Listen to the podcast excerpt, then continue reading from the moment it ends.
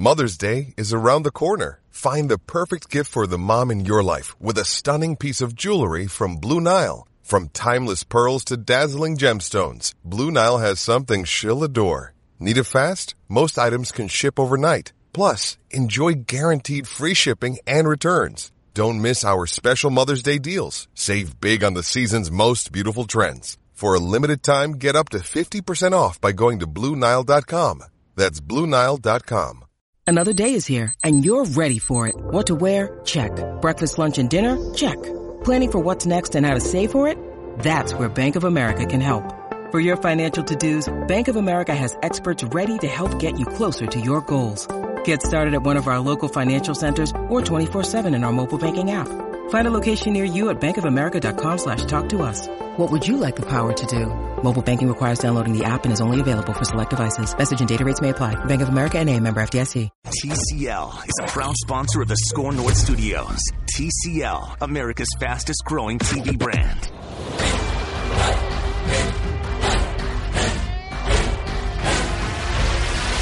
It's the Purple Podcast.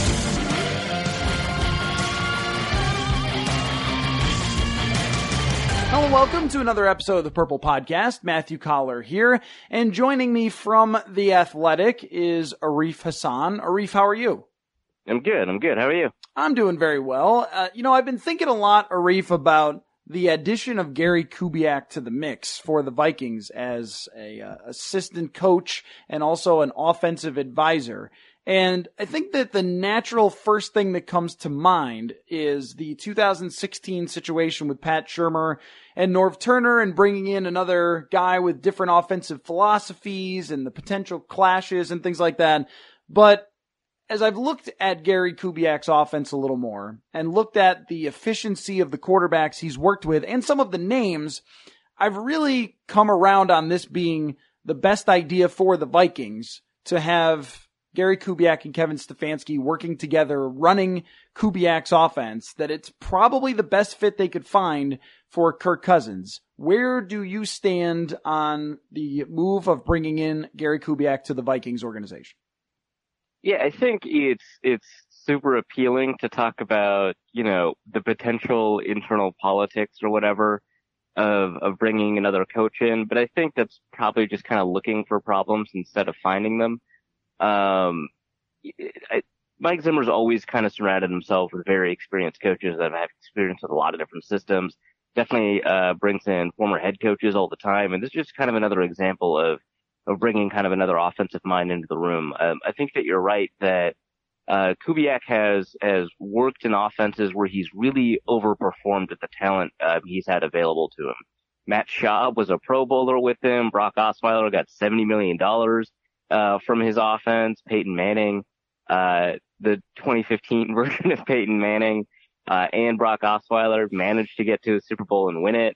Um, I think that there's a lot there to be said about Kubiak as an offensive mind where he's been able to, uh, generate a lot more value than I think was originally there in the offense. If you take a look at the quarterback or the running back, I mean, um, and, and the run games in particular have been remarkably impressive. I mean, it's easy to take a look and say, ah, Arian Foster. It's very easy to turn that undrafted free agent into, you know, a, a multiple thousand yard uh, runner, but it's not just him. I mean, he's gotten good years out of like Steve Slaton and Alfred Blue and, uh, just a, a, bunch of different running backs in, in a scheme that he's been kind of famous for working with, that, the, the zone running scheme that works directly off of the, the stuff that Denver was doing in the mid 90s with Terrell Davis. Has anyone gotten Olandis Gary on the phone? Right. Yeah, exactly. It's, uh, it's, you know, being able to generate MVP seasons out of, uh, you know, anybody, I so, think is, is, is pretty much a, a mark and it's for some reason at some point a criticism of the system, but it's something I think the Vikings would, would love to have, you know, some version of. And when we look at what happened this year on offense, I, I do think that some uh, accountability goes to the front office, not being able to keep some role players. Jarius Wright is at the top of the list. Of course, they weren't going to be able to re-sign Jerick McKinnon at the price that he demanded, but, uh, you know, they did lose some talent off of the offense that made it a little bit harder on John DeFilippo and Nick Easton going out and being replaced by Tom Compton and on the offensive line trying to move Mike Remmers into a position he doesn't play. All those things uh, they factored in to where the offense was, but I also would go back to some of the scheme things that just weren't really fits. And, and there were too many times, Arif, that we saw Dalvin Cook or Latavius Murray running right behind Tom Compton and then just getting stuffed. And if we're talking about Gary Kubiak, it's more of the outside zone type of stuff that was a perfect fit for Dalvin Cook when he got here in 2017, and it was a, a, nice fit when they switched to it immediately, it seemed, when Kevin Stefanski took over, and they could be a lot more effective with that, assuming that Cook is healthy next year. Yeah, I mean, the Vikings have been at the bottom of the league in terms of, you know, yards per attempt or expected points generated from the run or success rate or whatever running metric you want to use. The Vikings have been bottom five this year. Uh, and that's despite the fact that Dalvin Cook uh, is top five in, uh, you know, PFF's elusive rating, or whatever you want to use. You know, his ability to break tackles, generate yards after contact, you know, all that has been really impressive. Uh, and, you know, he's been kind of a, a leader in yards after contact per attempt, but somehow it doesn't finish the season with like five yards an attempt. And a lot of that has to do with the offensive line. Uh, and, and finding ways to make sure that that offensive line can be more successful when they do run block, I think is one of the specialties that uh, that Gary Kubiak has. I mean, and you could say, you know, he's also a good offensive line talent evaluator. I mean, he found players like Duane Brown and Brandon Brooks and Chris Myers in Houston, Matt Paradis in Denver. But um, really, I think a lot of it just has to do with making sure that that that that running scheme uh, has an answer for basically everything, and it can make you know offensive linemen, particularly ones that have the ability to move really well, uh, it can make them right, and then that helps make the running back right. And it, it really, uh, I think, provides the Vikings with a lot of resources in terms of in terms of ways they want to improve the running game. Something that they're like clearly super committed to. I think, regardless of what you and I have said about that as a priority, it's something that uh, because they've been committed to. I think it makes a lot of sense to bring Kubiak in because he's got that pedigree of working with an outside zone system that has just been remarkably successful over the past two decades in terms of generating really, really good running games. I've I've gotten a few questions about this through emails and tweets and things like that about the running game and the value of it in, in today's game. And uh, Josh Hermsmeyer wrote a great piece for 538 about teams that call run run pass and just how inefficient that usually is. But there are teams that have some success with the run when it's mixed properly with their passing games. And the, the one that comes to mind right away is the Los Angeles Rams and then mm-hmm. the New Orleans Saints too. Now they have more talent on their offensive lines and it's not really that close.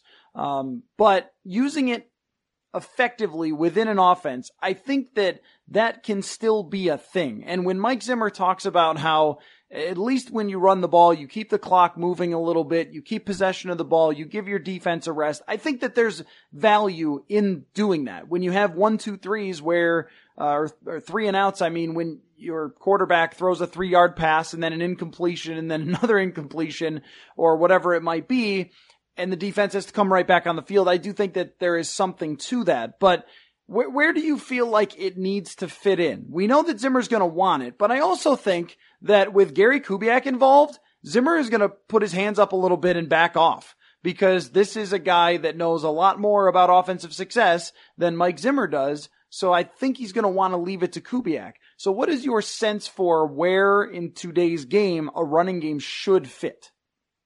Yeah, I mean, like, it's not like I want to eliminate teams from running the ball. And I think that you're right that uh, there is, some balance that you can you can figure out where you can run the ball kind of optimally, and especially when you're balancing out those concerns that don't necessarily kind of immediately show up in the efficiency numbers that people tend to run.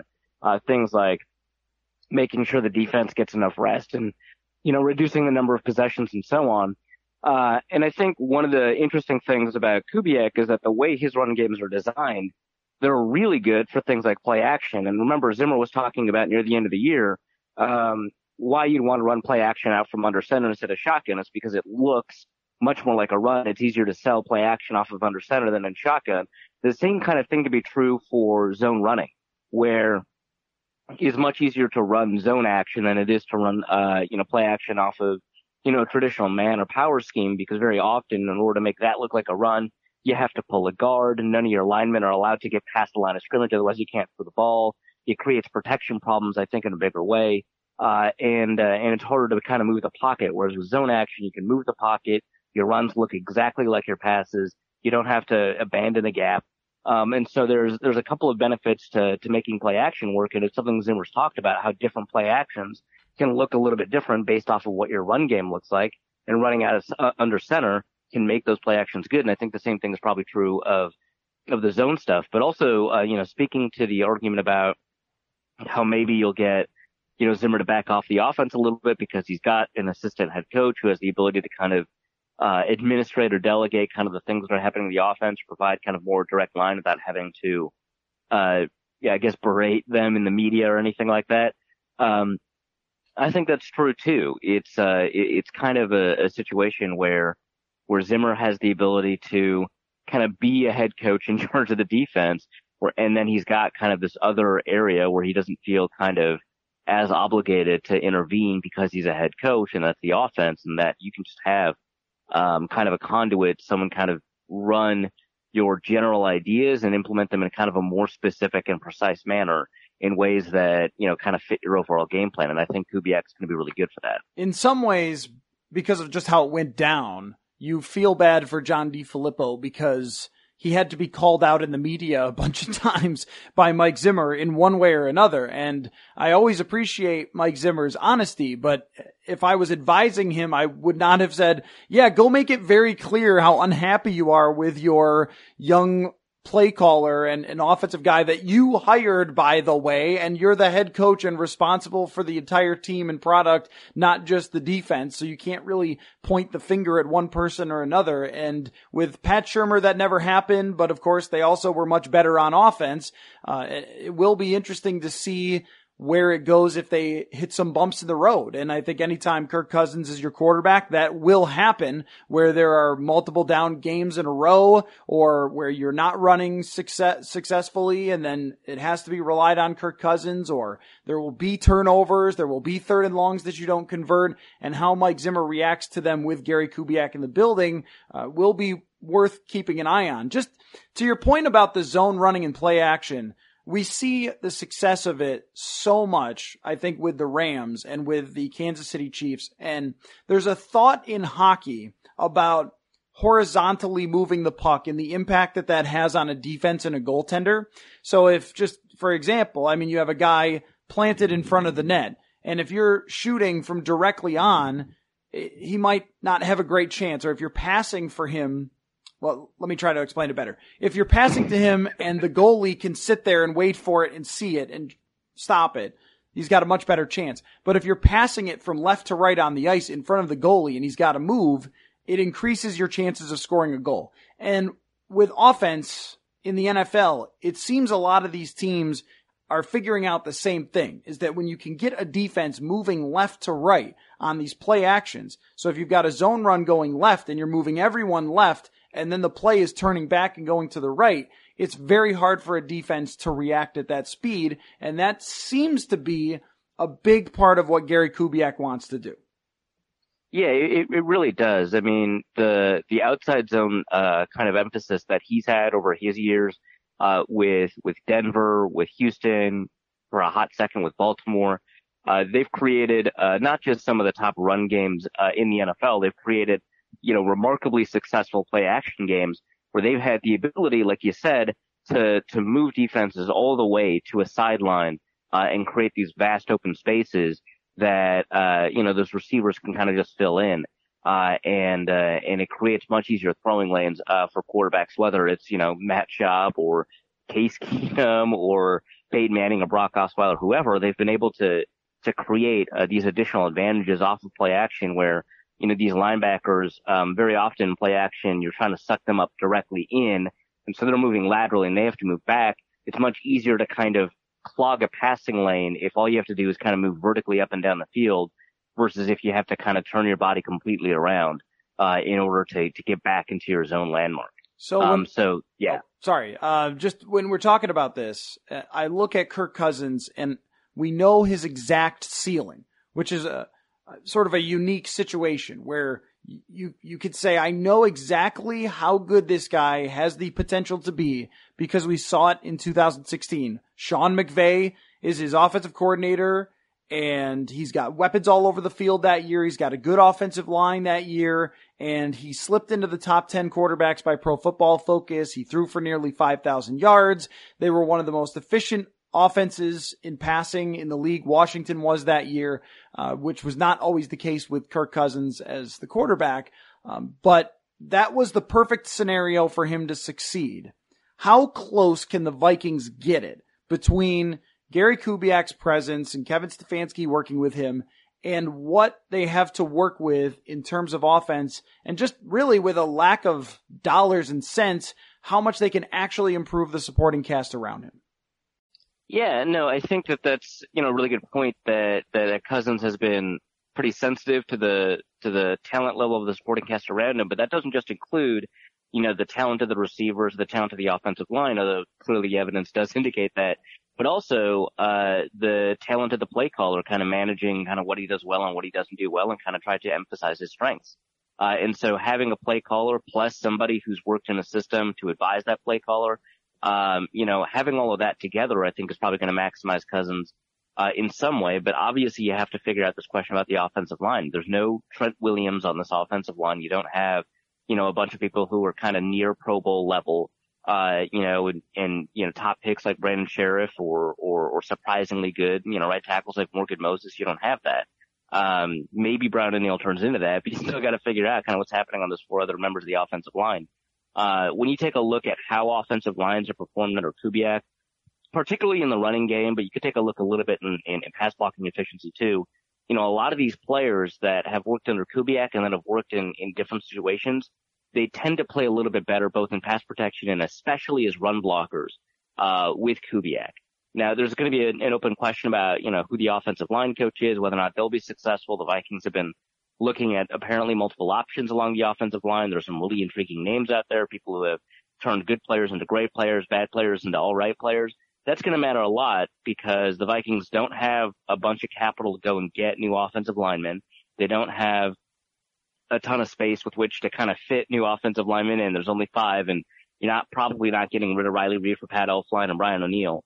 Uh, and so figuring out a, a system that works with you know, whoever the new offensive line coach is, uh, and works with what Gary Kubiak thinks might work best and, and works with what Stefanski wants to do, uh, in the passing and the running game. All of that's going to be really important because, you know, Cousins has demonstrated, you know, even though his passer rating this year under pressure was actually pretty good, he's demonstrated just kind of generally speaking that you need to create predictable situations for him Mhm. in order for him to really succeed. And I think having the talent level of the offensive line improve either through coaching or talent acquisition is going to be a big part of that.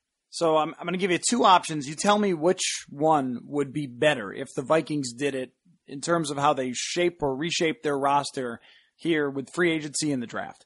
Option number one is they do things like restructure Everson Griffen and let Andrew Sendejo go and maybe even trade Trae Waynes or something. Okay. So they kind of take that cap space that they spend on the defense and they pour it into more weapons and offensive linemen for Kirk Cousins. So they get uh, Mark Glowinski from the Indianapolis Colts. He's a free agent. Let's say they sign maybe not Golden Tate, but let's say like Adam Humphries, a good wide receiver from Tampa Bay. So they pour some cash into. We're going to do everything we can, and they draft a guard.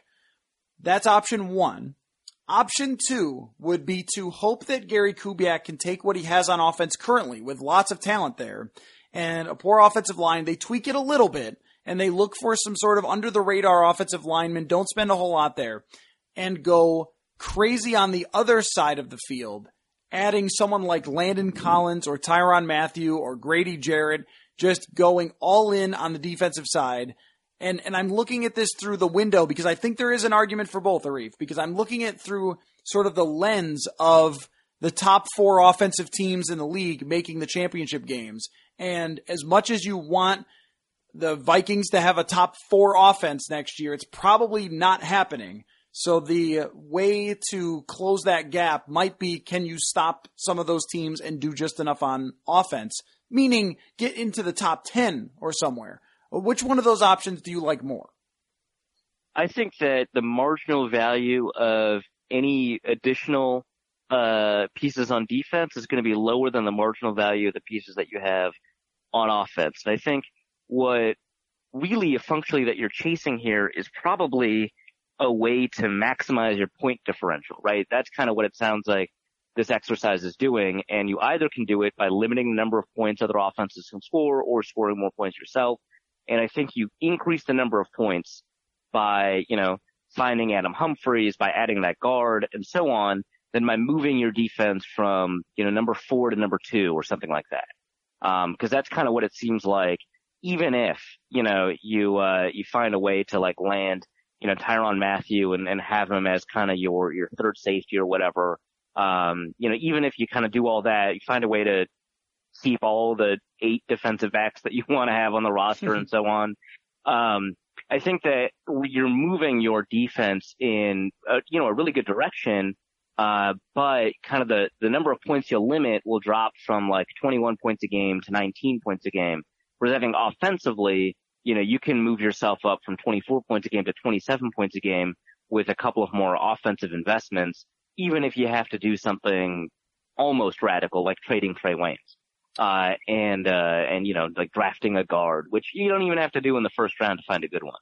Um, so, um, yeah, and, and it's not to say that there's not, you know, some kind of magical middle ground here. Like if you find a way to, sorry, if you find a way to, um, retain some of the key pieces on defense, uh, like Anthony Barr, you can draft one of these like 18 amazing defensive tackles in the draft. Mm-hmm. You can improve your defensive line, um, even by letting Sheldon Richardson go um, you can improve some of the pieces that you have defensively, um, while also uh, making you know key investments in the offense. Because I don't think someone like um, you know maybe Adam Humphries will cost a little bit, but I don't think he's going to cost you know that much more than um, than you know trying to re-sign Aldrick Robinson and and kind of a mid-tier guard or something like that.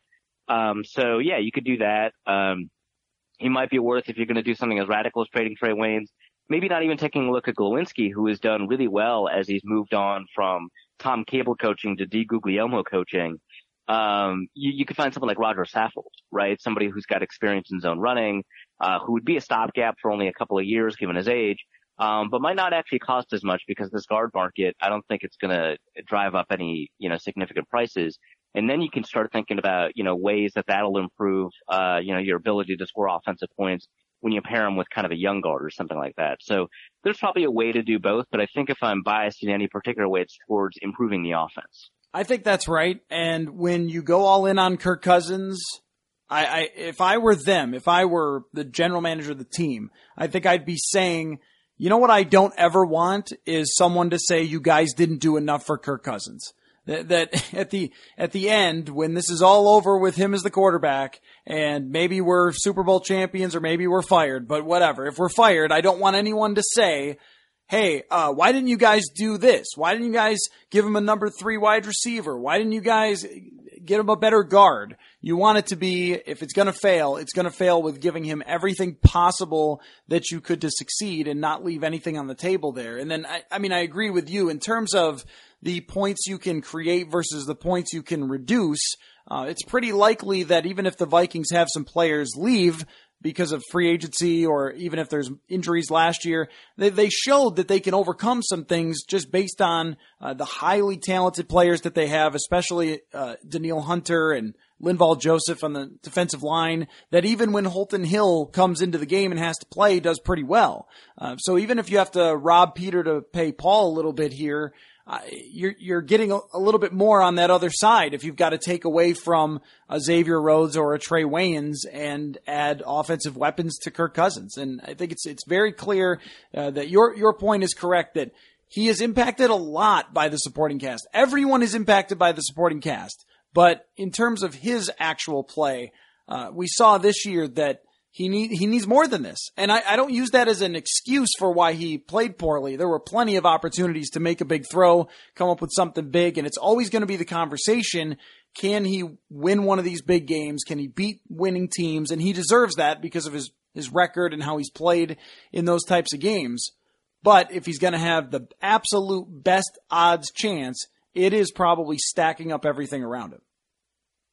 Yeah, um, and you know, we've had this conversation. I, I was maybe a little bit aggressive about this, but you know, we talked a little bit about like what, how would you rank Kirk Cousins in particular situations, right? And we talked about, you know, if you give him all pro receivers and all pro offensive line and all pro running back, whatever, if you give him kind of the best possible supporting cast and you give every quarterback that same supporting cast, you know, how does he perform over the course of the year versus kind of those other quarterbacks? And I said, it's possible that he could perform like a top five quarterback, which was a little aggressive for you, but I think I kind of got my point across that, you know, if you put a good supporting cast around him, I think he could be better than most other quarterbacks in the same situation.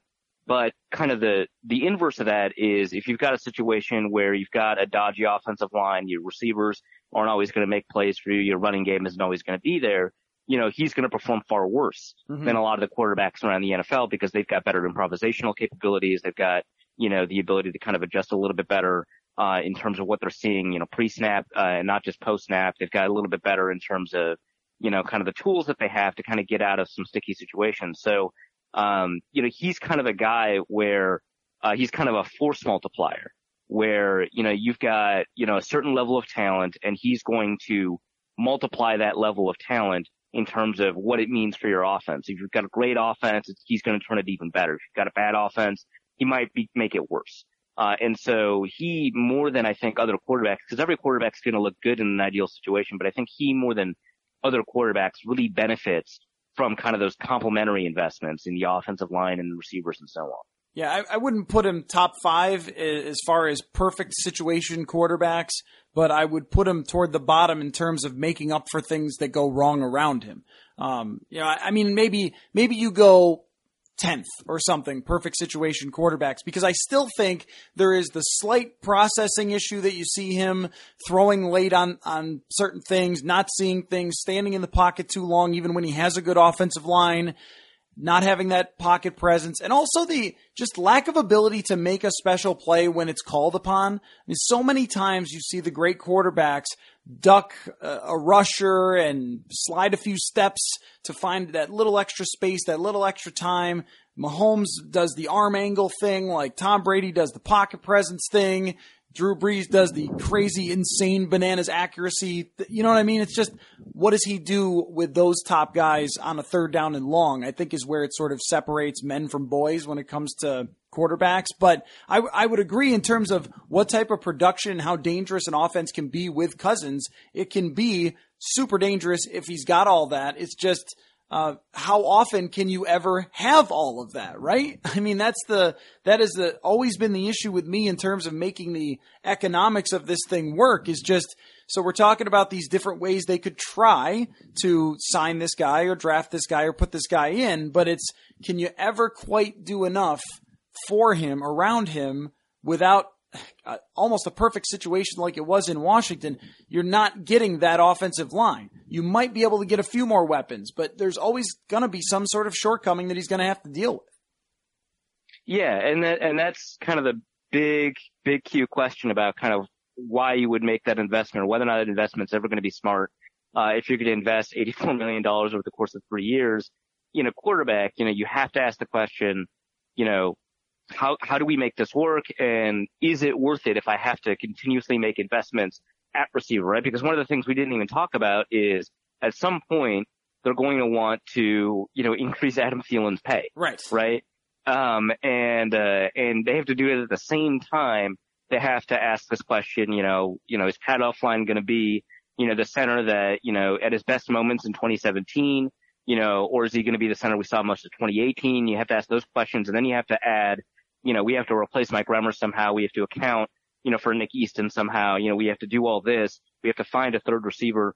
And if you have to continuously pile up investments on a quarterback, you know, at some point, you know, maybe you've got this ideal quarterback, right? You've got this quarterback that, um, in this situation, you know, he can do really well, but then you're not making an $84 million investment or whatever over the course of three years. You're also making probably another, you know, $50 million worth of investments again over that three year span. And so now your quarterback probably costs, you know, quite a bit more, like $130 million instead of 84. Uh, and so those are really the kind of investment decisions that you're making. And that'll detract from the stuff that you know that you can do well, like coaching up and finding defensive backs or finding kind of unique linebackers that complicate pass protection schemes and stuff like that. And so that, that's, that's really the, the real kind of investment that you have to make if you're, if you're buying a quarterback like that instead of, you know, if you say draft Kyler Murray, you're, you're probably getting a quarterback that, yeah, you're going to want some good pieces around him. You don't want him to get like crushed. He's 185 pounds, but you've got somebody who has the ability to kind of just make plays and be improvisational and you don't have to invest as much in the stuff you're just not as good at investing in. You have to invest way more to be good at it than in, in a defensive back where you know that, you know, if you sign a slot corner in free agency, he's probably going to be good next year. So, um, you know, that, those are, those are kind of the additional questions that I don't think, I mean, the Vikings didn't have a ton of choices. It's not like they made necessarily the wrong decision given kind of what their options were at the time but it's, I think also a consideration that they didn't necessarily make is that you have to make complementary investments to make Cousins work. And so at that point, he costs way more than $28 million a year. Yeah, it's a great point. And your competition has quarterbacks on rookie contracts.